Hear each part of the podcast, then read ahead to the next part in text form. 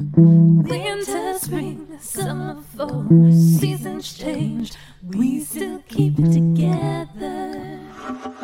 Hey, Beverly Hills 90210 fans! Are you ready to dive deep, episode by episode, storyline by storyline, character by character, as we break down the making of your favorite zip code with your host, Charles Rosin, Did I say that? Yeah. Harry always this Mullen, heinous thing about the, the, the real person, and we go, what?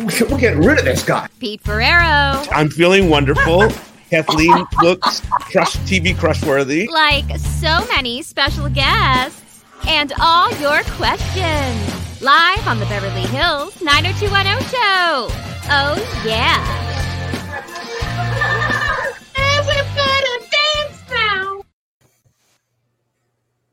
Here we are on the Beverly Hills 90210 show. We're talking Peach Pit After Dark.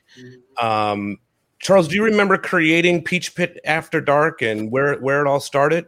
I think it started when uh, Jamie Walters walked through the door. And we were going to have a, a musician. We needed a venue. And we needed uh, content. Hello, we was, you know, starting out at season five. Hello, Tiffany. Goodbye, Shannon. We were in a different world. So we needed material. And Larry and I, you know, music guys. And, uh, it was a great uh, venue and kicking it off and i'm i'm really interested in terms of this podcast knowing that you know i went brain dead after ps i love you to hear relative to 90210 to hear what went on in the peach pit after dark in seasons six and seven so i think i have a very small role here after we uh, get get our groove on All right, let's get our groove on. Let's bring out the person that really got the Peach Pit After Dark happening. Mr. Jamie. Hey, how you doing? Jamie. Good to see Good to see everybody. Well, Hi, but Jamie. We can't really do this without talking about uh, talking with some others that used to hang out at the Peach Pit after dark, right? I mean, there was a lot of people that used to come watch Jamie play, and someone that had to like get a motivational speech for him one time. So how about this person? Hey, Hi. hi. Hey, Tori. hey, Tori. Surprise! Surprise uh, when was the last time you two saw each other? Um, It's been a while, probably. yeah, it's been since uh, since we did the reboot uh, episode. Two summers ago. Mm. Although I think one of your kids texted me to send a little birthday video at some point, so that's probably the last time you saw me. That is so true. So yes, my kids went into my cell and like got all my friends from 90210, the, the ones I love, which is everyone, of course, um, and asked them to do videos and surprised me on my birthday with it. Aw. And that's how it was that special that I'm all about social media and sharing things. And that w- it meant so much that I was like, you know what? I'm not even sharing this. I'm going to keep it private. So thank you for course. doing that. Value. Were you like, why is her kid texting me? No, I thought it was cool, and I was when I got the text, I was sitting at the dinner table with my kids, and so it was they got a kick out of it too. So We still have to get our hopefully, kids it planted the seed in their head to do something nice for me. Nice for like- you. Yes. I have five. Only one did something nice to me. So, you know. there we. And we so when when we did the reboot together, we reconnected. We hadn't talked in a long time and we realized we live I don't even know if you still live nearby, but we live really close to each other. So we had said we were going to keep in touch and make plans and have like a kid play date, but that hasn't happened. But we'll do it, right? One of these days. COVID Like, happened. do so the it's like no one ages of- see each other. I know do my the uh, ages of your kids overlap are you the same ages Oh, well, there goes that. my kids are 14, 16, 18, and 23 now. yeah so Wow. wow. her kids They're Um, younger. Younger. Jamie, I sent some clips to you before of you playing some music. They create the After Dark. You come on to 90210 and you're going to get an opportunity to do some of your music on the show. What was that experience like for you? And we got Tori back. I think it's, uh, I mean, it was awesome. I think it's important to remember that, you know, Tori's dad, Aaron, and I had just worked on the Heights, and um, you know, obviously a, a music show, music oriented show. And although the show itself didn't last uh, very long, the music helped to open some doors for me. And uh, Aaron kind of created this role of Ray Pruitt for me to be able to come on the show. And what, what an amazing opportunity um, to get on there and play the music that I was currently recording and traveling around and, and touring around the US and in Europe. And so to be able to come on a show like 90210 with a cast like this that was already, you know, hot and getting so much attention, it was it was an amazing opportunity. And um, yeah, thankful for, for that. And the Peach Pit was cool. I mean, it was, uh, I still drive by uh, the old studios frequently because where I work is in Van Nuys, and so I drive by like that uh, Kessler Calvert. Studios Calvert. on Calvert right there frequently, and it brings back a lot of good memories. Tori, did you remember seeing him on the Heights? Absolutely. My dad was so proud of the Heights, and the Heights was so good. It's it's shocking what happens in in TV land, but um yeah, he was he was so excited about Jamie and like wanted to do something with him and he loved this show so much. He was so passionate that when it didn't work out, he was like I'm going to put him in 90210. Like I this this I love this guy. Jamie does the best impression of my dad. You have to do it. No. what is that like? What is that like, Jamie? Yeah. What did he Sorry, say? I just put you on the spot. so good. I mean, he would call me on the phone, you know, and I remember like, you know, I'd be just chilling at home and then pick up the phone and Lovey, uh, Lovey, it's Aaron. Um, we're going to Vegas this weekend. Would you care to join? uh, yeah, Aaron, I'd like that. Um, so, you know, great guy and awesome to me. You know, it opened up a lot of doors for me. So, Oh my god, remember Vegas with my dad? Oh my gosh. That's what was That was a lot. Yeah. That, You I know, he didn't that trip. fly, so it must have been a drive, right? Yeah, we were yep. I think it was. it's a blur. Well, there's there's a legendary train trip also. Yeah. Barry, Mm. Loves this this uh, this You know, train trip story. Well, I know. I mean, you know, your brother told told us the story of the cross country trip with the private train car. Um, Tori, Tori, you get to do a lot with Jamie. I mean, and you know, uh, and a lot of scenes together. Uh, do you remember doing a lot of that stuff? And what was that? What was that like working together as actors? Of course, it was like like some of the happiest memories I have on 90210. Um, I mean, we hit it off right away and became friends like offset as well. So we would just laugh every day. Like being able to have Jamie as my scene partner was like it was like magic. And it's so funny. You'll notice like in season 5, you'll see like Donna's style start to change because like Jamie's style transitioned into Ray's style and then like I was hanging out with him. So, you know, when you're hanging out with friends, you adapt their style. So you'll see like Donna starts to wear more like flannels and jeans. I mean, I had the baby like tees cut off underneath. You didn't have that. But Love that look, Tori. Love that yeah. look. It's the best. but we we had the best time together. We really enjoyed. I mean, from my perspective, We obviously, did. I, um, honestly, I like, loved working with him, and like it was like my worst. I know we haven't gotten there yet, but like my worst nightmare when like the public like turned on Ray, like because I didn't want to like act opposite anybody else aside from Jamie. Like so that was that was a nightmare. Do you I have a remember we were we were more I, I remember us being friends and hanging out outside of uh, the set more than actually like all my set memories you know i do remember us just laughing and have we just had a lot of fun we had a good time we got along really well we did. Aw. I'm going to ask a weird question. He was my male BFF. I said this to Jennie when she was with us, but when I watched The Office, I really wanted Jim and Pam to be a real life thing, but they're actors. And then I got myself in check and I was like, oh, God, they're actors. Was there any little crushy crushy on uh, the Tori from the how could i not have a crush on Tori? Yeah, right. I mean, Yeah. I'll. I, I've never even told you this. Whatever. Um, I had the biggest crush on him when we first met, and I like.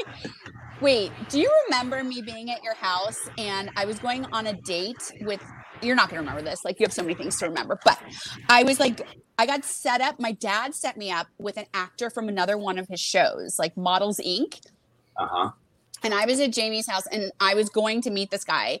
And it and I think like afterwards I came back to your house and hung out with you and your roommate at the time or what I don't remember, but like this Yeah. guy was such a douche. Like I won't say who it is, but he was so awful and like it was just like the worst experience. I was like, oh, so much for dating. And I actually had a crush on you, so I like didn't really care. But yeah, we just ended up being friends. I. Yes. Jamie, what's your take on that? Uh, yeah, a lot of a lot of great times, a lot of great memories, and uh, you know things things were fun for us um, in Hollywood at that time, and you know to be on a show like 90210 that was you know so popular and people were talking about it, and we just had a good time. We would, we took advantage of that, and we, we had a good time in, in Hollywood and running around. So it was I good. mean, every girl in America wanted him, so It was fun. But wait, Um, I wait, I just felt like I did not clear that up and now I'm like blushing. So even though I had a crush on him, like we figured out like soon we were just really great friends. And I really valued his friendship so much that I got over the crush. Not that I got you know what I mean. Oh, It's hard to get over those crushes, but I do know what you mean. Yes. Yeah. Like once we became so close as friends, it was more like brother and sister, but like best friends. So it was different. But yeah, he's he's hot. He's still hot.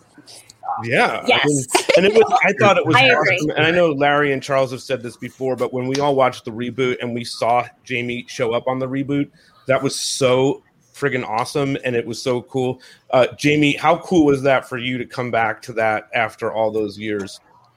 it uh, i mean it was awesome to get invited to go do that and be a part of it and it made me feel great to you know kind of come back into that scene with you guys and for me you know we've we've all grown and had these lives in between when we did that and now and it really made me feel like hey i'm you know i'm part of that show and part of the legacy and it was uh, it was great for me to to see everybody and you know, we all just kind of snapped right back into like hanging out. There was, it wasn't it wasn't that weird. It was it was fun. Um, I remember, you know, kind of going back and when I left the Heights and was coming on to 90210, I I was definitely like a little intimidated coming onto that show with this cast of people that were all you know very tight and and the show was so popular and when we came back to the reboot and saw everybody again, it was like um, yeah, it's just great to see everybody and kind of, you know, just remember those old days and then uh, see everybody again and uh, those feelings of, of kind of being nervous about showing up. They were all gone, you know, it's like all these years have gone by. It's great. That's really, really awesome. Uh, Kathleen Robertson wanted me to say hi to both of you. And she said uh, to Jamie, she remembers that you played a concert for her, uh, or not for her, but at Canada's Wonderland. And she had some friends yeah. there. Yeah. You remember that. They And, uh, I just thought it was awesome. Kathleen was definitely, it's good to hear from her and hopefully Yeah. because she was part of the crew too. She was definitely hanging out with us a lot. Yeah, Yes. we were like the three musketeers. The three of us, I think, like were the closest. Yeah. That's very, very mm-hmm. cool. All right, we're going to say goodbye to Tori. Thank you for stopping by. How's everything with the podcast? 90210 OMG is rocking it. You've been doing some cool stuff, covering some. Working, working hard, working hard. Yeah, I love it. It's going great. Wait, can, I just want to listen. Well, I'll actually listen. Like, I want to hear all the questions you're going to ask Jamie. I have so many questions. well, we're uh, we're about to be joined by someone else here. I don't know if you remember this person, but this is Drew Kinney. Tori will be back. Drew Kinney did all the art stuff on the show, right? He made helped to create the uh, the Peach Pit After Dark. Yeah. That's right. It would just be warehouse next door to the uh, other warehouse. Had not been Exactly. for, for Drew. They Hello, just, buddy. How are you? They'd just be doing dirty videotapes in there. That would be the only thing happening. Yeah, no, that's across the street. Formerly former porno studio. I do remember that. Yeah. Such a great neighborhood. Um, Jamie, are there songs that you wrote? I mean, I've listened to your. I told everybody to listen to your first record again because it is so good, man. and I know Larry and I have talked about this privately or whatever before the show came on.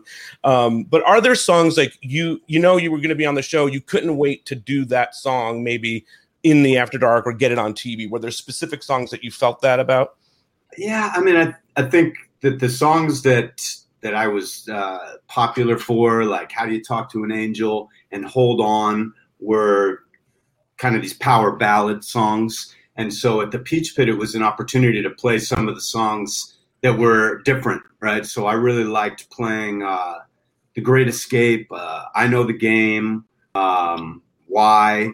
Those songs all kind of stood out to me. It was a little different than some of the other tracks on the record, so it was it was nice to get some exposure for those songs and, and get out of just like Kindness of Strangers was also one that was really good too. right, right. Comfort strangers. Comfort of Strangers, Strangers, yeah, yeah. Yeah, really, like that I one. really like that one. Yeah, we just, we just saw it. It was used in the uh, in the homeless mother episode. Right, You were in Portland in that episode. right. I remember that. Yeah. I'm not happy to be there. Not happy to be there once uh, the old Davy Silver shows up. You know. Um, Tori did mention something I wanted to ask you about leaving the show and and getting on that whole, that whole thing that happened with um, the fans misunderstanding that you were playing an you were an actor and playing a character. What was that? What was that experience like for you? Was that tr- so bizarre? Yeah, I mean it. It sucked to put it frankly. Uh, it was a tough time in a number of ways because I was trying to do something that at the time was kind of different, and now it's completely normal. But being an actor and also having music and trying to do that crossover, it, it wasn't something that everybody was willing to accept at that time. And so I had that deal going on, and then I was starting to play this character um, with Ray when he started to kind of turn south a little bit. Um, I felt like every time I went out, I was having like confrontation with somebody, either like, "Hey, are you are you an actor? Or are you a musician? Which one? You got to choose." Or it was, "What's up with your character? Why are you picking on Tori?" You know, people had just a, a difficult time. I remember regularly like going to the Ralphs on, uh, you know, Hazeltine and Ventura, which was where I was living, and people would confront me in, in Ralph's, and you know, they'd want to know uh, why I was picking on on Tori, America's sweetheart. You know, Aw. That must have been really tough, man. I can't even imagine. Well, that's Larry's and Chuck. Well, that more Larry. Charles, you were on your way out, so that's really a Larry Mollin issue, right? Thank you so much, Pete. Should we put that? Should we put that on Larry, Chuck? no, I think it's just same. Look, and I'm thinking. I'm of blaming the these people- directors. These people that got that confused about Ray and Jamie, right? In, in 2021, they're not vaccinated and they believe in the big lie. So, you know, that was our that was that part of the for audience. out of but, Chuck. I appreciate the. Uh, yeah, you know, really stupid fucks. You know, I'm really sorry, dude. You know, I took it as a testament to my acting, right? That I was so you good, know that too. Well, you know, Yes. that too. Yes. What can we do about right? that? You know, I want to ask you too, Jamie. Do you miss anything about acting at all?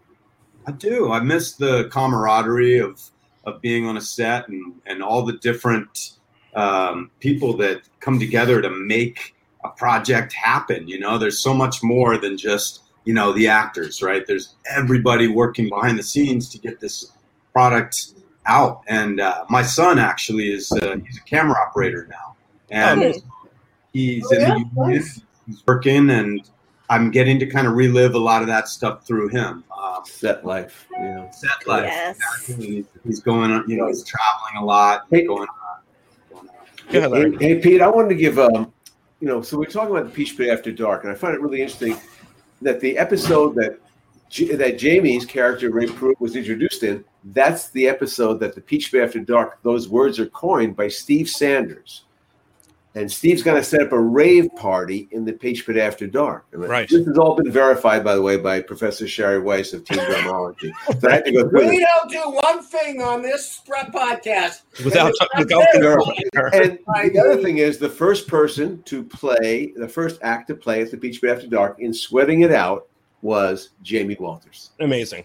So you're really tied to it, uh, and, and, and like Chuck said, and, and I, I think he's right. We we created it because we thought we were going to have this home act, like you know, you were going to be like you know the, the you know the, the the act that we always had there, Right. and uh, you know the Peach Pit After Dark though really gave us a, a chance to be a little bit more adult, which helped us in you know as we're moving the you know the kids are getting older. So Larry, I want to ask you about another thing. Um, the another band that you mentioned at some point to Charles and said we're going to have on the show is the Flaming Lips, right? Yes, and Chuck had no, he had nothing. He's just like blank. He had no idea, I but still you helped don't me enough. I still go blank. They know it.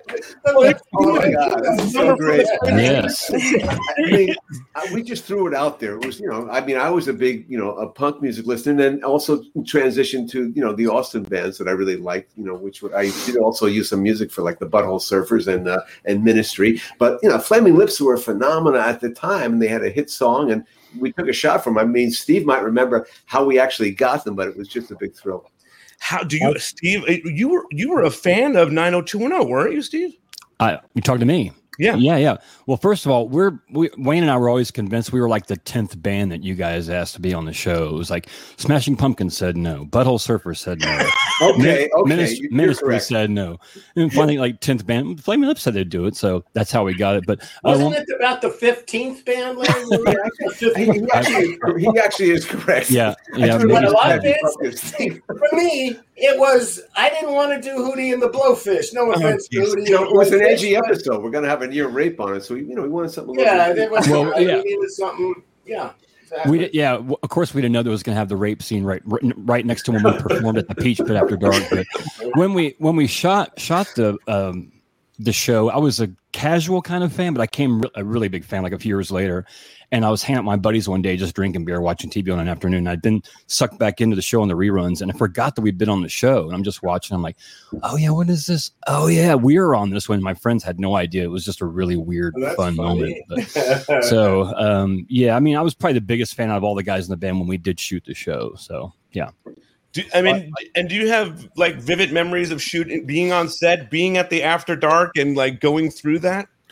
I have a ton of pictures somewhere. We all do. Um, there's a picture, a great picture of all of us. I tried to find it, but I couldn't. We're kind of redoing our house right now. Everything's kind of chaotic, but there's a picture of all of us with the cast members that were there that day, except for um, Brand, except for Jason uh, Priestley was there, but he wasn't in the picture. But it had uh, Donna, uh, J- Jennie Garth. Is that her? name? Sorry, I'm forgetting Jennie uh, Garth, actors yeah. and the a- actors and their characters' names. She was not there. So Tori Oh, Spelling was there. Ian Ziering was there. He was really nice. Brian Austin Green was there, but he wasn't in the picture either. I'm trying to think of who Kathleen else. Robertson was probably in the picture. She was in the picture, yeah, looking Right. very uh, sultry and sexy or whatever. But um, it- it- and uh, usual. it, it was just really funny because I asked Tori Spelling at one point. I was like, "So where's where's Jennie Garth?" And, and Tori Spelling, without missing a beat, goes, "What? Am I not good enough for you?" True story, yeah.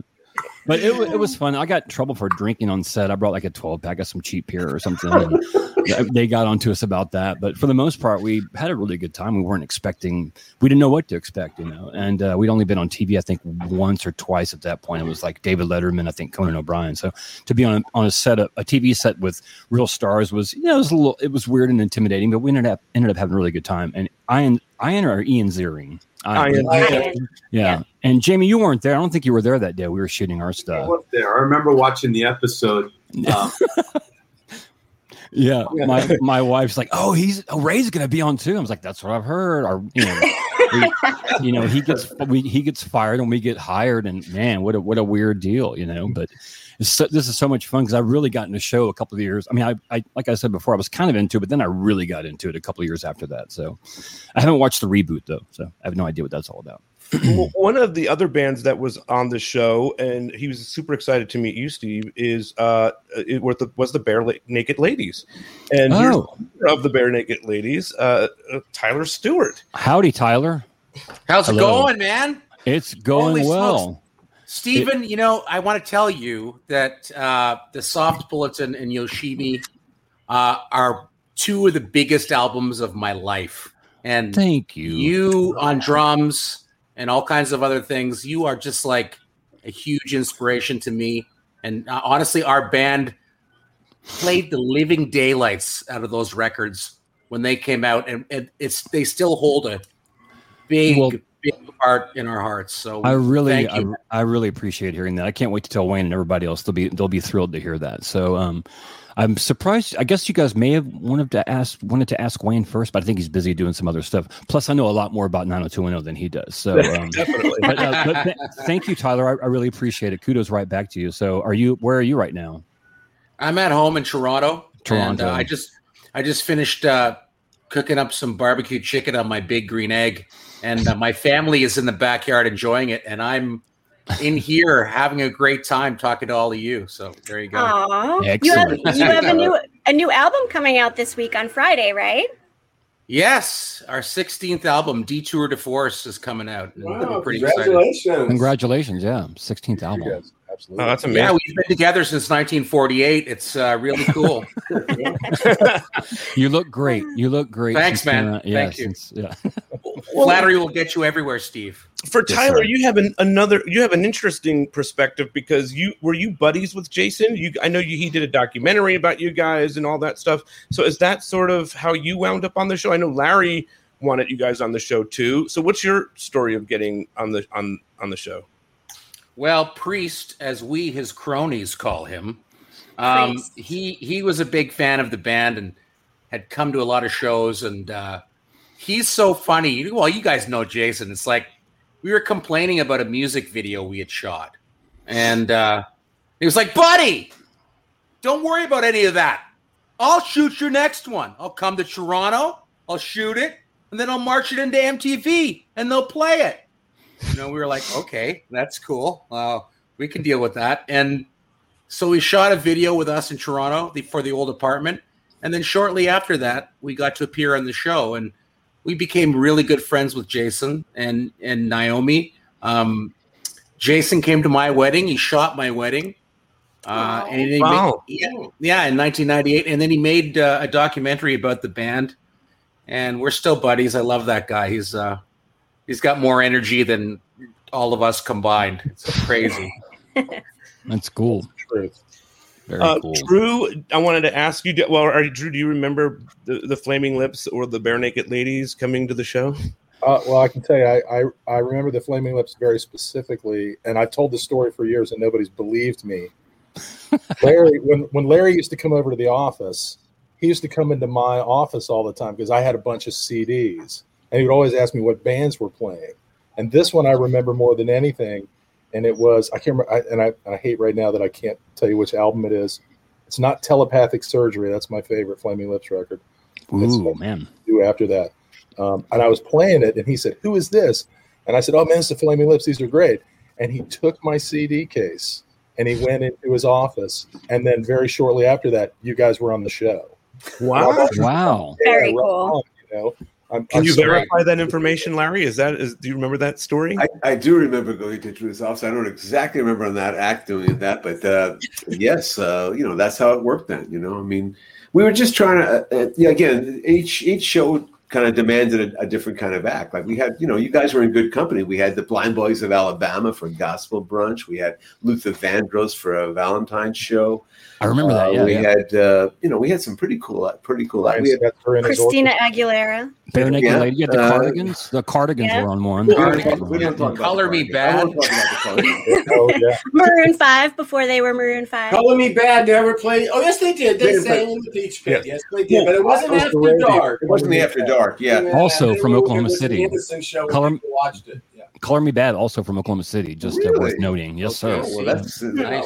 You know, we, we will be looking for our, our America zip code show. We're looking for one fan from every state. We don't have an Oklahoma yet, so we might ask you. We- we Steve, might- Steven might be back We may have to be it because I just I just saw Rachel Maddow on Oklahoma, and you might be the last one left. I mean, what's going on in your state? I mean, I know it's very blue here, but gee whiz, man. No, But anyway. Oklahoma Oklahoma City's not too bad. We have a Republican for a mayor, but he's very reasonable. He's very smart. Right. He's very uh, he's just great. We couldn't ask for a better mayor. We're in Oklahoma City. We're okay. It's the, all the rural parts that are getting really scary now with the the variant and stuff, you know. So, yeah.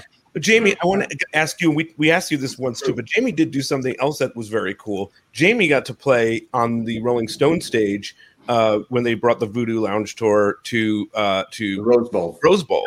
You're So, right. wh- wh- what was that experience? And then we've asked you about that. but We'll, crazy night because we were actually they you know the concert was going on and we were running around the stadium kind of doing this guerrilla filmmaking um, while while they were playing um, and earlier in the day uh, i did get to get up on their stage it was all set um, got up there and you know it's pretty cool be up there next to the rolling stones uh, you know all their stuff up there. It was awesome. And of course, He Larry. sang "Hold On," I think, as I remember. Yeah, I think Yeah. I sang. Well, actually, two day you you did that. Um, you sang on stage the day before the concert. right. 'Cause We, we were out there for two days. Yeah. yeah. And yes, I, I did get to throw you off the stage as the Rolling Stones roadie. Hey guys, going back to the Peach Pit, I, I, it's the most eclectic club in America ever. Like the most diverse lineup of acts, Right. you know, all all over the place, and I love that. I loved the fact that you know you'd have one minute you have Color Me Badd, the next minute you have Flaming Lips, and you have Barenaked Ladies, Christina Aguilera from across the spectrum. We had the cramps. We had the cramps also. Anybody that had, I don't remember that. Don't anybody that had something to sell. It- you Halloween it- show, uh, before Gypsies, QVC, Cramps, and it was like, Come on down. We'll book you at the Peach Pit. You know. It's Yeah. great. I, I wonder who the uh, whoever the promoter was. He had a very uh, very large ears. Yeah. It, I, I think one thing that was always interesting because the, uh, I think it was you know sound guys like a couple of those departments, like they're not ready for some of these kind of people. Like you know when the cramps showed Yeah. up, you could see they were just like wide eyed with poison ivy and Lux Interior. You know they had no idea. Like you know Wow. lips were on there, and they were doing playback, and it was she don't use jelly. And Yeah. one of the sound guys was trying not to laugh every time because he thought, "Man, that's the dumbest thing I've ever heard." That was. I genius. remember when uh, I remember when we were doing the take where you, we were playing, making noise, and we had to be totally silent and mime because the dialogue was happening. Yeah. And I had taken my beater out of the bass drum, Stephen.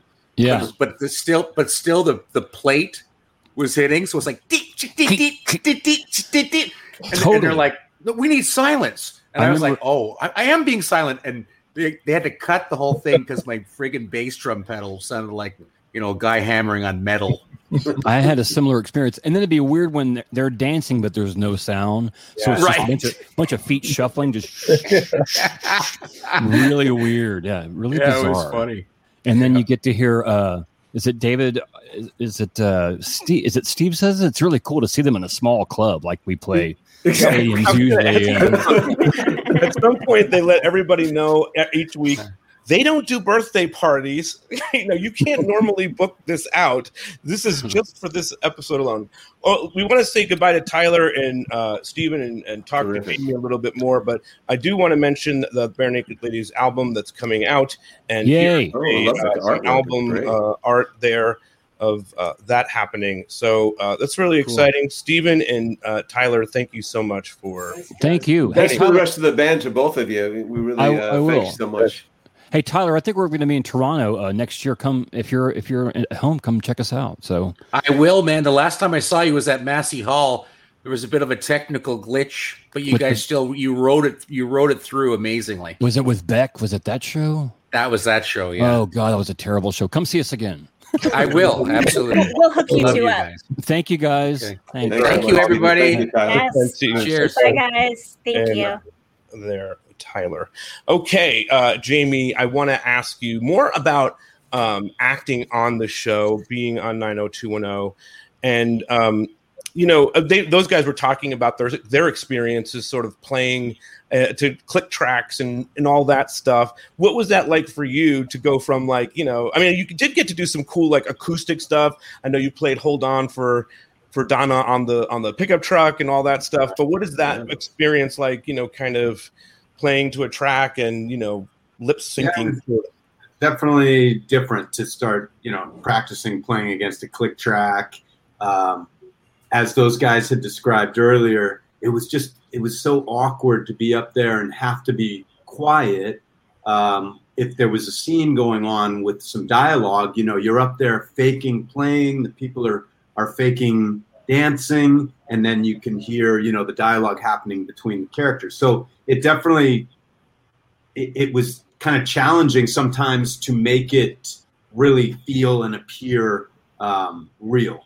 And you know, we would do so many takes. You know, you do your master take, and then you get all your close-ups, um, just to make sure that you were able to sync up and, and sell it every time was was challenging. But um, yeah, part of the fun of of trying to do that, you know, and um, you know these guys, uh, the Flaming Lips, Barenaked Ladies, they'd get to come on and they'd do one show and and Ray and Jamie Walters got to do you know show after show, which was really you know it was cool. I got to get good at it after a while. I think. The house. You act. got really good. Yes. Well, let me ask you this: you you you're you're Ray, right? So you're playing a character Ray, but the songs are Jamie Walters songs, right? So what? So you got to be in scenes as Ray, but then your music is you know written for Jamie in a way, right? You're writing about experiences and all this stuff. Was it was it kind of weird to blend those two worlds together at times? Was there a loss of like I don't know who Ray and Jamie are or anything like that as being an actor? Yeah, and I think that was kind of going back to people having a hard time differentiating me from the character and running into people who were angry about Ray's behavior on the show. There was that real kind of intermeshing of my my real life and writing music and having that music be part of Ray's story on the show. Um, yeah, it was it was challenging. and I mean, because the music is so intimate, you know, the, the music of of Jamie Walters is so intimate, so people can definitely connect to your character. But it also does really work great for being able to manipulate that character when he needs to do, you know, some bad things, right? Yeah, yeah, yeah. Well, Uh, musicians. I mean, you know, we you, we always you know look. He's a, he's uh, romancing Donna. So I mean, a lot of their relationship was you know is in the songs. I mean, you know, all songwriters. That's what they have. That's what they got. I mean, you're trying to basically you know meet women and uh, and enjoy women. So that's part of it. And uh, we were always happy to have that because the songs really worked in there. They were they were really, really wonderful. I mean, reliving them now, I'm just Yeah. kind of kind of enjoying it all over again. And then it was fun, you know, kind of going back to your question, the opportunities I had to actually play live on the show, and those were usually kind of little little lead-ins, or like you mentioned, the um, you know when when Ray first gets introduced and he plays "Hold On" on the back of the truck, and some of that stuff was actually kind of playing live, and and that was fun too, getting to you know come up with you know come up with these little things that would be the lead-in into a scene, you know. Yeah, absolutely.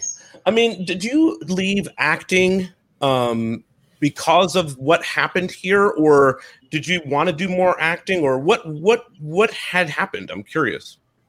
Um, I think you know I really was uh, pursuing music. It was uh, taking a, a lot of my energy and effort traveling and touring.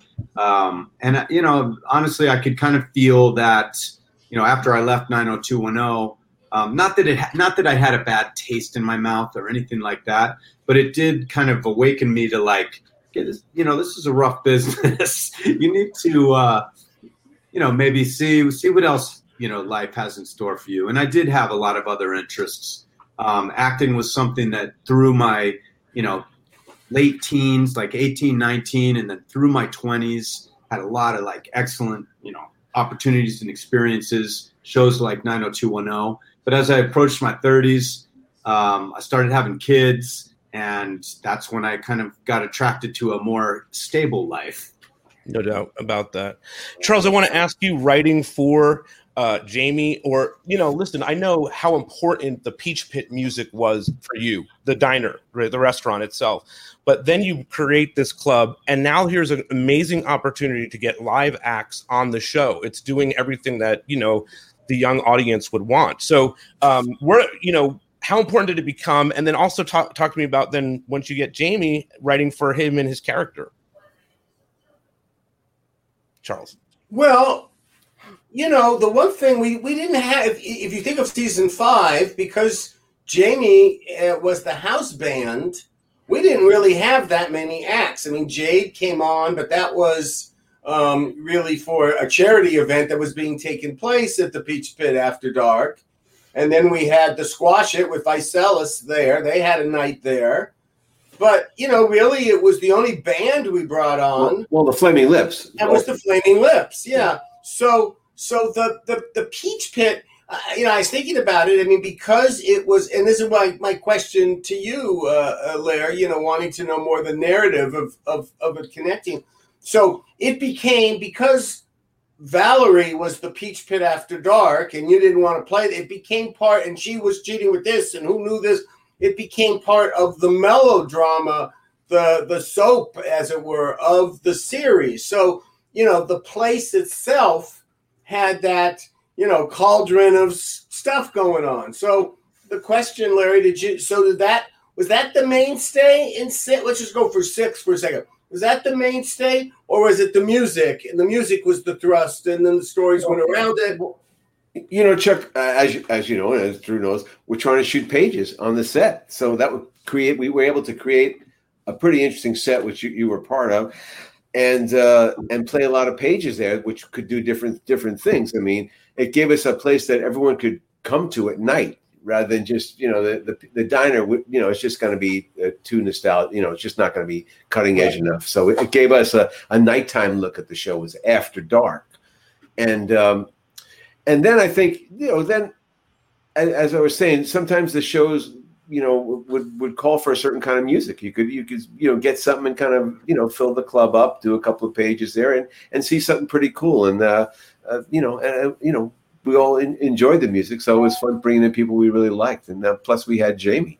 Because um, I think I'm trying to think how many times he played that. Actually, I think he played. He opened in sweating, uh, sweating it out, uh, and I think he he came again. The, the the the one you were referring to, Peach, where he gives the uh, inspirational speech. Uh, the uh, oh, Donna does, yeah. Donna does. I think that was a different episode, if I'm not mistaken, because I remember Jessica and Steve writing that one, and sweating it out was a Chip episode. But yeah.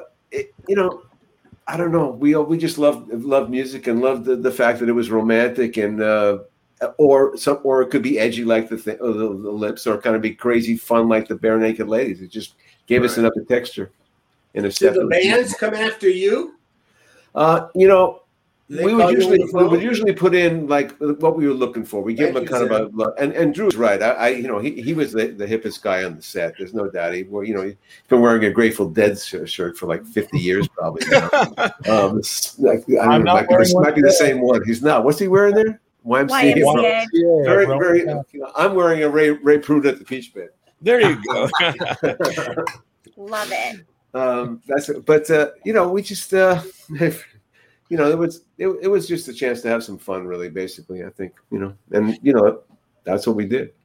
Jamie, was there's moments when you were writing a song and then you said to yourself, um, mm, well, you have obviously you had your songs written already, but were there moments where you were like, oh, this would be a little bit if I had to reword it a little bit that it fits this episode a little bit more? Was there anything like that? I know Brian had told us uh, that that had happened to him a while back. I feel like there was uh, there was some episodes where we kind of rewrote the lyrics to some songs to make it apply more to Donna. I, I can't remember what song it was. I, I think it was uh, it was in the P, it was P.S. I Love You. You're, it's a scene you have with Caroline McWilliams, and you're basically trying to win Donna back, right? And you're and you're kind of throwing some lyrics out, which are just you know really helpful to the storytelling of that moment. You know, right.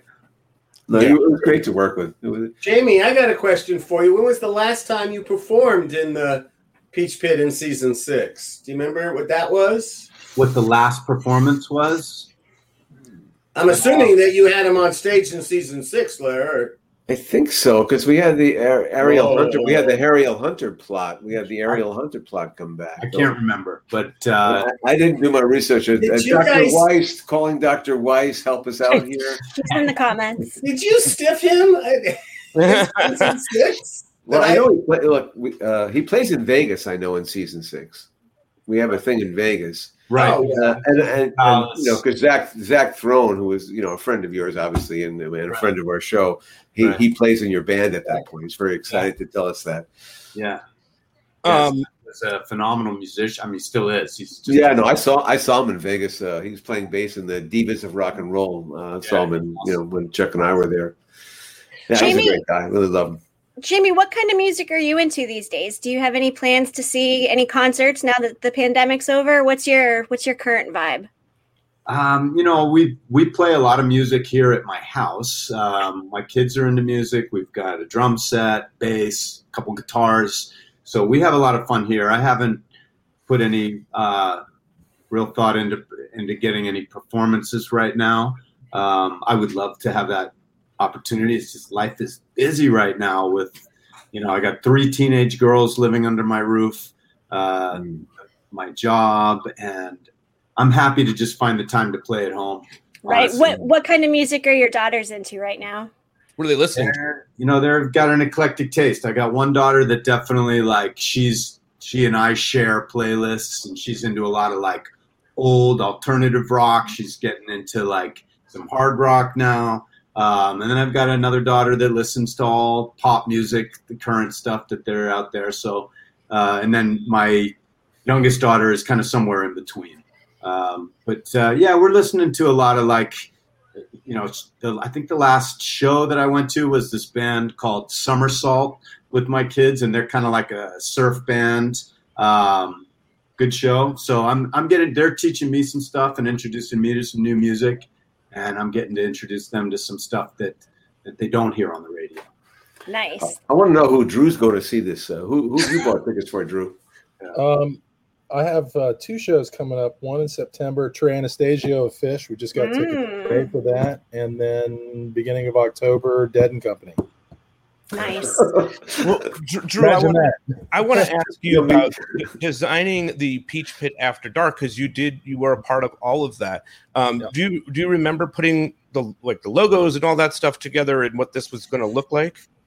Oh yeah, I mean, because one one of the one of the biggest things we had to sort of plan around was all the different things that were potentially going to be in the space, because we knew that we were going to have to shoot from every single corner, and there's you know second story elements to it. That's a lot of open space, and we were going to have to have space behind the set so we could do things. I mean, I'm glad we thought about that because like when we had Brian Setzer in his orchestra, we had to, like at the back of the stage, which was only I think like eight feet from the front of the stage, was the big cutout of the peach that had the backlight behind it. We turned it into a pumpkin for Halloween and stuff.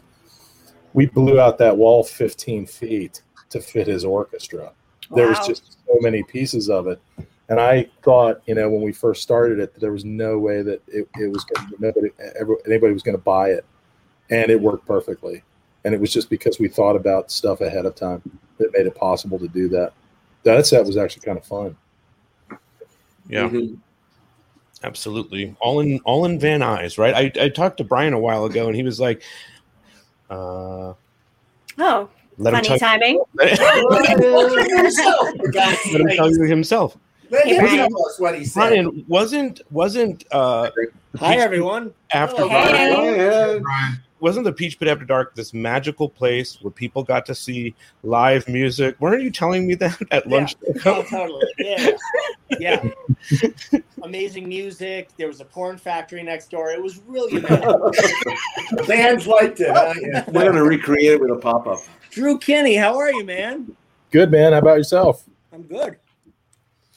Uh, br- you know, Jamie, what's up, Yo. brother? What's up? How are you? Dude, how are you, man? It's always good. I mean, listen, we're talking about Peach Pit After Dark performances. That's the topic here. You had a couple of those, those Brian, right? I mean, do you remember doing some of that stuff, like playing on click tracks and, uh, you know, re- doing these these songs? Um, yeah, it was, it was fucking hectic. it was, it was really. I don't know. I'm sure Jamie will agree with me. Like it was, it, it- like at the point when you heard the clicks and they were counting you in. Yeah. You were well aware of the fact that you were like in the Peach Pit after dark doing a song, and that it was going to be like completely under a microscope, and like any little thing you did or Oh, didn't do was going to be uh, judged or crucified. Oh yeah. A- Anytime there was like a tight shot on your fingering on the guitar, Oh. you knew you were going to get feedback on like Guitar magazine. right? yeah, Jamie had it way worse than I did because he had he was doing both. He was not only singing but he was playing at the same time. So it's like he really had to be on his fucking guitar hero game, you know, like he really had to he really had to sell it. I could I, I, I could stop it and run another run another take and just you know I was lip syncing. So it was we were talking earlier about how awkward it was you know when the, when it was silent in there and all the people were dancing quietly and Oh. kind of hear the shuffling it was like a bad dream it was weird Oh. and how and how about every time they would come up to you and they would be like, "Hey, so um, could you just talk a little louder because there's going to be music in the background?" It's like, well, Right. I could, but a I feel like an asshole. Yeah so loud. And B, there is no music right now. So you're like, it's you know, it was a little and we were we were young and I was I was hyper sensitive and aware of um, people paying attention to what I was doing and criticizing me. I was I was super critical of myself, so it just that wasn't a super comfortable place for me to be. Yeah. For you, Brian, was there other performances? Because I know that everybody I've talked to, every musician we've talked to, we just talked to, uh, you know, Donna Lewis earlier, and she said that you know you were someone that came up and immediately wanted to talk to. You always talk to the musicians that came through to the show. Were there artists that you were less like, oh my god, this is I'm super stoked. We have so and so that's going to be here tonight. I mean, I know obviously there's you know uh, Babyface and w- some of that stuff, but was there other? Yeah. Mhm. Yeah, he was he was the one I- because I mean he was um he was king of the world at that He was point. huge. That's right. He Huge. was he was the top producer in the world at that point. And the fact that he was doing the show and I remember doing the um doing the the, the carnival episode and being on stage with him and, and doing you know performing this is for the cool and all that stuff was like it was insane. I just couldn't believe that i was doing it. Like it just didn't it didn't seem real. It was that was one of those things of like i remember when when kenny was there for the day i was so nervous about like you know are you comfortable? Do you, are you thirsty? Do you need water? Is there anything that i can do for you? Um you know to which to which what what we what i didn't understand as a cast member was that other people felt just as nervous being on our set as we as i felt having them on our set. So it was like this it was this thing of like i didn't understand um the i, I didn't understand the gravity of being on our set the same way. I, I took it more like man we're so so thankful to have you. It's such an honor. And you know and meanwhile i find out after the fact like you know kenny's song sales like tripled just after the one episode that aired like it was it was I was just gonna say that that. magic word crossover, you know, Yeah. and that's why he approached us. He wanted to do it and was like, "Hello." You can make and, and his and um, yeah, he was such a gentleman, and uh, it was uh, it, it was really one of more one of the more memorable. You know, uh, I think the most memorable perform maybe that or the Stone. I mean, very memorable, and Jamie. You know, those were our our you know most memorable Yeah. stuff. And of course, we had the music business. We had Ca- uh, Carrie Werr playing Ariel Hunter there, so we, we kept that that part of the gave us some Yeah, storyline. she ruined both of you guys' relationship. That's right. Yeah, that was I smart. know. Yeah. Carrie- here's the Carrie Werr. that uh, that storyline was interesting because that was one of the only performances that we had that wasn't in the after dark. It was literally like aside from the stones thing where we went to their show Right. you know we had the Color Me Badd episode where we tracked them down in the hotel but we didn't go to their show and do that.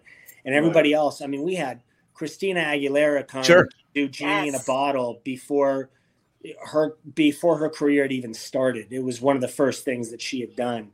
Um I, and i just didn't uh, I- i didn't understand that thing of like oh man somebody wants to come and do our show but it's because it benefits them. Like i i, I was honestly in this place of like you know thank you for doing us the favor. And like they would and i remember every time when when jamie came and started performing i was like dude I, you know you like i already know this song. Like you know you know you're you're blessing us with this. And uh it was it was strange but yeah the, Well, we- the after dark was stressful man. That was that was a I, I didn't I didn't like the after. I had the radio booth in the after dark, and it scared the shit out of me. Like I, I, the other sets, it was they were much smaller groups, so you had smaller amounts of background, you had smaller amounts of cast, so you could sort of dip in, do your little bit, and go.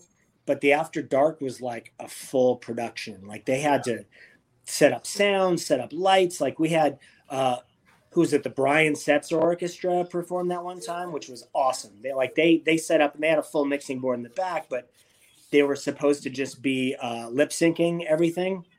Mhm. And then once we were done shooting them, then they were like stopped lip syncing and they just fucking played live for like an Oh, hour. amazing. We all Oh, danced and it was so it was Oh, wow, nice. it was really cool. You didn't know that, Chuck? No, I didn't. I was long gone, buddy. I was, I Gone was too. Brian, I, got a lot of people. I was doing yoga, trying to recuperate. I got a lot of people Right. asking, asking this question. Uh, hey, Brian, how was Disney? so I don't know. Disney. Um, Dis, okay, Disney. Disney is Disney itself is amazing. Like Galaxy's Edge. If you're a Star Wars fan, that's like my wet dream. Galaxy's Edge. Wow. Um, uh, Universal was amazing. Uh, Orlando this time of year sucks. Right. The humidity is ridiculous. Mhm. Um, it was like it was so uncomfortable to do anything, and and um, I was there with Sharna and the kids, and it was like after being outside for like an hour, you were just like you didn't want to move. You did, you just wanted to like hide under a tree and, and drink water and wait for. It was it was so strange. Like normally when the clouds cover an area, you're like, uh, uh oh. There it was like, oh, thank God, there's cloud cover. Like there's not any direct sun. You, you were just in Florida too, Jamie, weren't you? Yeah, I just got back from. We were in uh, Sarasota area for Oh, a nice. national soccer match, and we experienced that same horrible humidity you're talking about. Uh, Elsa rolled through. It was uh, not a great, not a great weather week for Were you on? soccer, Were, is that on the western coast or the east on the Gulf Coast. Yeah, The Gulf Coast. south of Oh, so you were you were full blown Elsa like winds and and all of that. yeah, it was wet. It was wet and windy. Yeah. We caught just sort of the back end of Elsa. So it was like, you know, we had light showers and a gust of wind for like five minutes. But dude, with that Yeah. humidity, it didn't matter whether it was raining or not. You were just, I, I probably change my shirt like five times a day. Yeah, the Ugh. humidity's insane. It's one of those like you take a shower and then you go outside and it's like what like why do I care? Because I'm just I'm just sweating instantly. Like why did I bother taking a shower and doing this? And so Brian, we uh we just just hung by the Florida. pool all the time. It's not just Florida, Brent, because we got it in North Carolina a day and a half later. Yeah. Ugh. I, I know Jamie's got to get out. Carolina about a month ago, Drew, for for more soccer tournaments, and we the humidity was insane. Yeah. Yeah. But I Jamie's got to go. Dude, your your kids got to give up soccer, man. No, it, it, will it'll be over so quickly. Enjoy every moment of it. Yeah. Yeah, you're get, you're giving up way too much of your life. Oh man. I know But- you got to go, Jamie, but thank you so much for stopping by. Brian, I have one thing I want to show you before you leave, and then uh, Oh, and then no. we'll be done here. It's not I bad. hate when Pete does this. I don't think it's that bad. Dude, But I want Jamie, you're the man. Jamie, I love thanks. you. Good Yes. to see we all love you here, man. Thank So you, thank you for Jamie. being here. Be well. Take care. Bye. All right, this this is you know squash it. You know we have. Oh, I don't know what it is.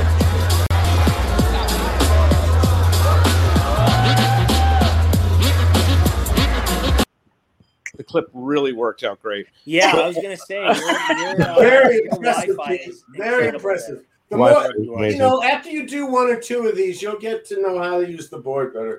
Right? Yeah. You might you might want to not thank have a dial-up connection anymore either. You know. Do you remember doing all of that uh, with with Vicelis? Vicelis? Vicelis? I do. So so switch it up was I was in the middle of recording my album. Um and uh you see Trey was in the episode who Trey from the Pharcyde. Um Kamal, who was a who was another really good friend of mine, he was in the episode. And I remember um I mean I remember aside from shooting the episode, I remember the stress of like performing and doing a song and it was all about like finding the right song and picking things and uh, like I was in the studio recording um up until God, I think the night before shooting and we finally settled on on this one two three song but it was that was that was um a lot a lot of people a lot of people remember that one It's an awesome one, man. yeah it Squash was a good one Yeah. Um, Charles, do you have a favorite performance uh, from your time at 90210 in the After Dark? I'm going to ask you. After dark. Well, you know, I, I think that my we've talked about it before. It's the one, it, it, and it's also the whole gestalt of it. It isn't just the performance, but it's the song, the filming, the vibe of it. I'm sorry And Chuck, when, what you um, say the whole what of it Gestalt. Gestalt. Okay. Okay. G E Use that. We all know what that T word is. A L T. It's it's a German word. Yeah, I It means what's going on. You know, There you go. Okay, thank you. right. And you know the Thanks whole for the vibe of it, story on that one, Chuck. And uh, well, you know, trust me. You know, I'll show you my college degree. I got one there. I got one there. So I'll, I'll um, show you my sets. Credentials. you got have to like, yeah, yeah. Brian graduated But, California um, University. Yeah. It was uh, it was that moment that uh, Eckhouse uh, was he was the director. Jamie's playing Y, and he does that track right into him, and then he reverses it and goes right out to uh, uh, Tori as Donna, like listening, and it's very connected. And I, I that's my favorite of of Jamie's songs because I know hold the power ballads, but that was a rocker song, and I'm always love that one go for that for you know over the other. So I that that would be in terms of the Peach Pit After Dark. That's the one uh, in in watching all these episodes with you this, this past year. That's the one moment that sticks out the most. Larry, Um, what about you? Do you have one? Um, well, you know, I mean, I, certainly the first time you know Jamie played uh, really does. I mean, but he was the house band. But I, I, I got a big kick out of we did the gospel brunch with the Blind Boys of Alabama, and they did the show. I mean, like I was just like, wow. I mean, Yeah. and uh, it, was, it was Clarence Fountain. It was, you know, it was it was big. Brian, you mentioned Christina Aguilera earlier. Was there one that you were like, this is, is that the one where you're like, holy shit? I mean, Christina Aguilera's here. This is insane in the after dark. I'm talking after dark, you know? Yeah, no. So so when when Christina was was booked to do the show, her single hadn't even dropped yet. So like I remember sitting in Paul's office hearing about uh oh yeah, so they've got, you know, they've got this girl uh Christina Aguilera who's going to come in and uh everyone was like who? Like I I'd never heard of her before. Nobody had any idea who she was. I I even remember that Vincent Young, who was the the operator of the After Dark on the show at that point. Noah. Right. Mhm. Noah, right. Yeah. Couldn't remember how to pronounce her last name because it was a big thing of like you can't say Aguilera, it's Aguilera. Like it was a whole thing because there was some other Aguilera at the time. I, I forget what was what the deal was. So We all forgot who that other Aguilera was now. right, yeah, it's kind of like the other Brian Green that's in SAG. You know, damn him. Oh, Uh, poor guy. um, See, see what happened, Chuck? That's season nine. They couldn't even get the names. The name.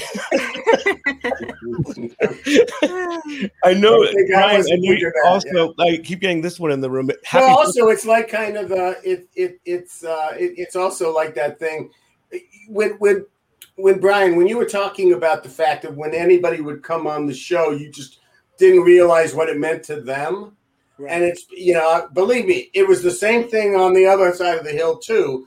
And I think it's because doing this show when we were doing this show, uh, whether it was right from season one or season eight, it doesn't matter. We all had this, th- th- thanks to the you know the media and the way we were covered and presented, this inferiority complex about what we were doing right. from start to finish. You know, Right. so Yeah. it's not that surprising, you know, to feel that like, oh, this is such a great favor that you're coming in. Actually, the reverse could be true. You know, it was it was a very The interesting thing. true. You I just wasn't. I wasn't aware of it at all. Like I, I didn't understand the power of um, performing on that show for people. I didn't understand like what a what a career builder it could be for someone in music. I, I didn't.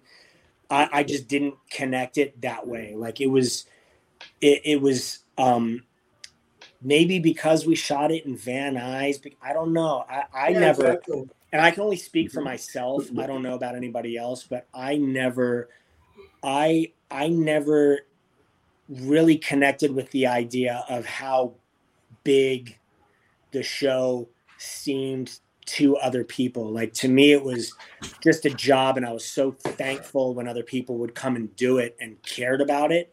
And so when friends wanted to do it or people that I knew, it was like, you know, hey, yeah, let me see what I can do. Like I was just so eager to bring people in to do it Mhm. because I felt like, man, if I don't do this, like, you know, nobody's going to do this. Yeah. People got a chance for 15 million people on a night would watch the show, so the bands would get exposure. You know, 15 million people. Well, that's an interesting thing. I just wanted to bring it up because it, you might be interested. Both of you guys, Drew and Brian, might be really interested in this notion that when because Dawson's Creek, I did that after 90210. And oh. And Dawson's Creek, this at this point, songs were licensing songs were becoming more expensive, and this this and and Bob Daly, who was the head of Warner Brothers at the time, and they were running Dawson's Creek, said the exact thing that Larry said. We're exposing these artists to all this publicity. They should be paying us. And it, it actually Product placement, product placement. for a very short little window. You know, actually, it was it wasn't quite pay to play, but it was pretty close for a lot of the the you know the bands who were on the various recording labels there at the in the late nineties. I remember um, when I did Desperate Housewives, and uh, I and I worked with Vanessa Williams, and I was talking to her, and you know, I was like really sort of humbly, I was like, "Oh, hey, yeah, I think you and Brian McKnight had a song on like the 90210 soundtrack at one. And she jumped in and was like, "Oh yeah, it was a big like it was a big single for us, and it was it was a big mm. deal." And I just did. It was like It was a big hit. That was the big Yeah. hit. Uh, you're, you're Vanessa Williams and you did it with Brian McKnight and you remember like being on our little show and that's crazy to me. So Oh, there it is right there. Oh, Drew has it. Drew. Oh. Drew has the cassette, the cassette. Wow. cassette tape. Wow. What year? What season was that? Oh my goodness. It says on the front, doesn't it? Or no? Oh no, no, it doesn't. It doesn't have any dates. Why would it say that, Chuck? Well, tell me a song. I'll tell you what season. Nope. Uh, let's see. But meanwhile, Brian, I know you have a birthday tomorrow. This is coming up all in the week here. So happy birthday to you. Thank you. Brian. Yes. Uh, I want to say also Sherry Weiss says it's her birthday tomorrow. Dr. Weiss. Oh, happy birthday, everybody. Thank you. Yay. So happy birthday to our friend Sherry. Did you find Happy out, birthday. Drew? Uh, no, I still don't have a date. It, it has uh, it, it's all from one season. It looks like. Let's get it on Marvin You know, this is Gaye. live TV, man. You So got the cool new- You took the glasses off to him, which was yeah. I yeah, yeah, I have to. I have to- Right. it was too Ooh. distant. Look at look at the print. It's tiny. God, with the lyrics there's a in there baby too. face. I see Babyface there, right? I need a loupe to be. Yes, able to season that. four. I can- Uh, Season four. Let me Wow. put, let me put this on. I can't. I can't. You put them on. You put 'em on. No, you're, Pete's got you're- glasses you're on. by the process of elimination. It's a- I'll, scan, I'll scan it and send it to Pete. Thank you. Also, Oh, since, we're doing, since we're saying birthdays, let's uh, wish a happy birthday to France. It's Bastille Day. today. Well, there you go. Oh, the entire. happy You mean the birthday, entire country. Bonjour. All right. Well, this has been great having everybody here. Uh, Brian, it's good seeing you. Um, Larry, I'm going to play that interview before we leave too, with uh, that we did with Donna Lewis because people are asking for that. So uh, we're going to say goodbye to Brian. Thank you so much for being here, Matt. Have, you, have a great birthday, bro. Have a Uh, great all right, time, man. Good time, man. I uh, I'm going um I'm going on a boat tomorrow to Guadalupe Island, Mexico, and I'm gonna go great white shark diving for uh for five days. Fantastic. Wow. So uh Oh, you mean in in, All right. in, in Two cages? arms with- He's got ten fingers, but we'll, you know, come back with Going that. down in cages? You mean? yeah, I I hope in cages, yeah. I'm not jumping in otherwise. that sounds like you could take Ian to something like that with the sharks. Yeah. right? Shark- It's, it's Shark Week. I heard Oh, yeah, Shark Week. just Yep, did, yep. Uh, with tiger sharks or something. Right. Ryan's, Ryan's out of his mind. Yes. All right, man. It's uh, it's good seeing you, bro. Uh, we will catch up with you another time. I'm, I'm So long, everyone. All right. Bye. Happy birthday. Okay, Brian. All right. So, okay, I want to play this uh this Donna Lewis thing. And But- you should play that thing at the end of all the, the thing as the over the open, closing credits. We'll we'll we'll hope for that happens. But this is something Melanie wants me to play. Hi, I'm Melanie with 90210 Hunts, and we are hosting another virtual scavenger hunt from August 13th through the 15th. This one is going to focus on all things pop culture from the whole decade of the 90s, including TV, music, movies, fashion, anything you can think of. It's going to be so much fun reliving our favorite decade. There will be a couple of Beverly Hills 90210 tasks and prizes, so check those out. Visit 90shunt.com, sign up today, and we will see you August 13th through the 15th. Okay, so another hunt. And the reason why we did this show is because we're going to do a Peach Pit After Dark pop up. We are plotting that all out. We don't know any information other than what I just told you. We do know that Melanie did make contact with the venue today that would be very Mhm. exciting uh, for the fans if it if it comes through. Oh, that's great. Those people Yes. at Petco are so nice. Let us have that picture. 'Cause they have so many fans. You know, you got to fill up that Fill the ballpark. My dog was uh, banned from Petco on Sunday. It's definitely a, a Ooh. thing that's uh, a, you know connected to the show. So, and I think these guys all know what it is. All right, um, here's the thing. This is five minutes. I cut it down to five minutes. We talked to Donna Lewis for ten minutes um, or so, and we'll put that in the Patreon for everybody. Uh, but here is that conversation. This has been like a super show.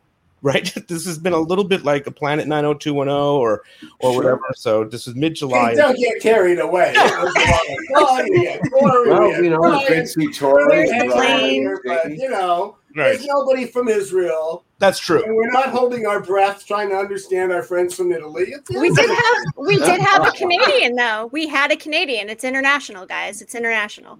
That's right. Okay, so Just- here just is saying. Just here saying. is the uh, the Donna Lewis thing. 25 years. I mean, I can't believe 25 years old I Love You Always Forever is. And um, yeah, I saw the little clip. I'd love to see the whole thing again because I remember when I was doing, uh, I had to like say a few things and I, you know, it was, I said, I'm not an actress, so don't get me to do anything that involves acting. Well, I'm curious for you though, Donna. How did this come about that you were going to be on 90210? Do you remember how that happened? Oh yeah, you know the, uh, you know in those days with Atlantic, it was uh, you must do David Letterman because your sales are going to boost, and then we would we would we had like a mad, um, crazy tour of all over the world, and then they said, you know, do you want to sing in the Peach Pit? At Beverly Hills 90210, and uh, oh, really? And uh, again, I think it was all you know, Beverly Hills 90210, a huge show. Um, you should do it. And you know, so that's that's what we did. I think we did two songs, didn't we? I, I love you always forever and without love. Yes. Yeah, those were the two songs. Well, we knew the song, so uh, you know. Again, it was all you know. We're looking for that kind of synergy of, uh, of you know, bringing in viewers, keeping things kind of uh, hip and lively, and uh, at the Peach Pit, and you know, it was just great. I, I can't remember the action of what's happening there, but I'm sure there's some romantic things going on. We're probably breaking a couple of hearts and doing some other things while she's playing. But uh, I saw the clip also because I, you know, I wanted to refresh, and it's you know, it's just lovely. And we got a big group there too. I have to say, I counted six people on stage. That was one of the biggest ensembles we had. You had two singers. I know. Oh, I I I think in those days, you know, you go from TV show to TV show, and it's like you go with your couple of guys that are in your band. I think Tony Franklin, who's a, an LA guy, well, he's a British guy living in LA. Tony, my bass player, Harvey Jones, my keyboard player, and then I think we we rented a drummer and uh, let's run a couple of backing vocals. Okay, so those guys came in, so it was um, you know it was a lot of fun. Absolutely. Well, do you remember recording the episode at all? Do you remember what that I ex- do. In fact, I was going through my old journals because I'm because it's our 25th year celebration. We're, we're doing this whole thing with some exciting things coming up, and we're going to do like a little, uh, you know, some tour dates and stuff like that. And we've actually re-recorded my whole first album live from start to finish, um, which is fun. But anyway, I remember. Um, it was a crazy time. I don't know whether we were in England beforehand. We flew in, and um, we got there, and some of the the guys came out to say hi. I think Jan came out, and um, who was the girl that played Tiffany? Was it Oh, Valerie? uh, uh, um, Kathleen. What's- No, no, Tiffany. Oh, You mean Tiffany. Valerie. yeah, yeah, Tiffany- Valerie. Yes, Yeah. mhm. met her, and I think um, is it Brian? Uh, was, was Brian? Brian Austin Green. Yeah. Yes, yes. And they came out into the trailer to say hi, and so we were in having makeup and hair, and it was great because we had we got a free haircut, which is always very nice to have. And um, but they, they were also lovely. I mean, you know, it's like a, a big show like that. You go on, and you never know what people are going to be like, and everybody was like, we had so much fun and um, so friendly. I didn't see some of the other cast members, but those guys we did meet, and uh, they were lovely. And and we did the the couple of songs, and then I think we were gone. I think we had to get a red eye back to New York or something, you know. The song becomes synonymous with 90210 fans. They love it. I mean, they talk about it all the time. It's one of those b- big songs. Did it? Did you notice after 90210 that people were talking about the song more, or, or your connection to 90210? Has it come up at all during this time? Yeah. I mean, you know, 90210 was like a big American TV show, isn't it?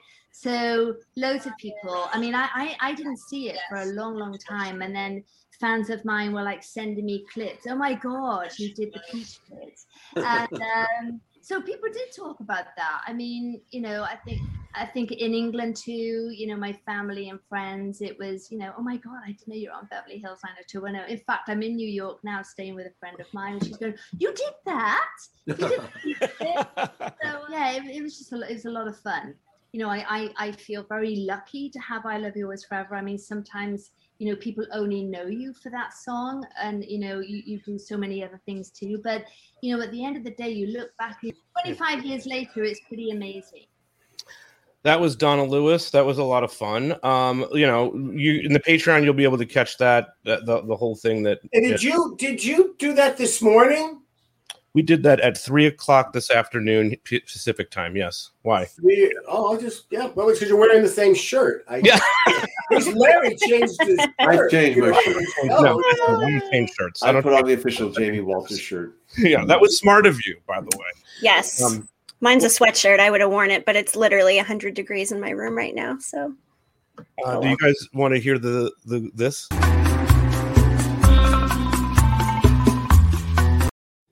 I always want to hear that. This is just for America's zip code.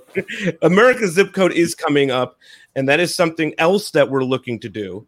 So we've got the pop up, we've got America's zip code. Drew, you're invited to all of this stuff. Yeah, we're gonna need some North Carolina, Drew. You Uh, gotta need some one fan. Carolina One fan. fans. We're gonna Yeah, need some one fans, fan. and they can never have been on the podcast before. That's right. You cannot have been on the podcast before. America's zip code. We're trying. We already have Arkansas. We already have Arkansas and Indiana.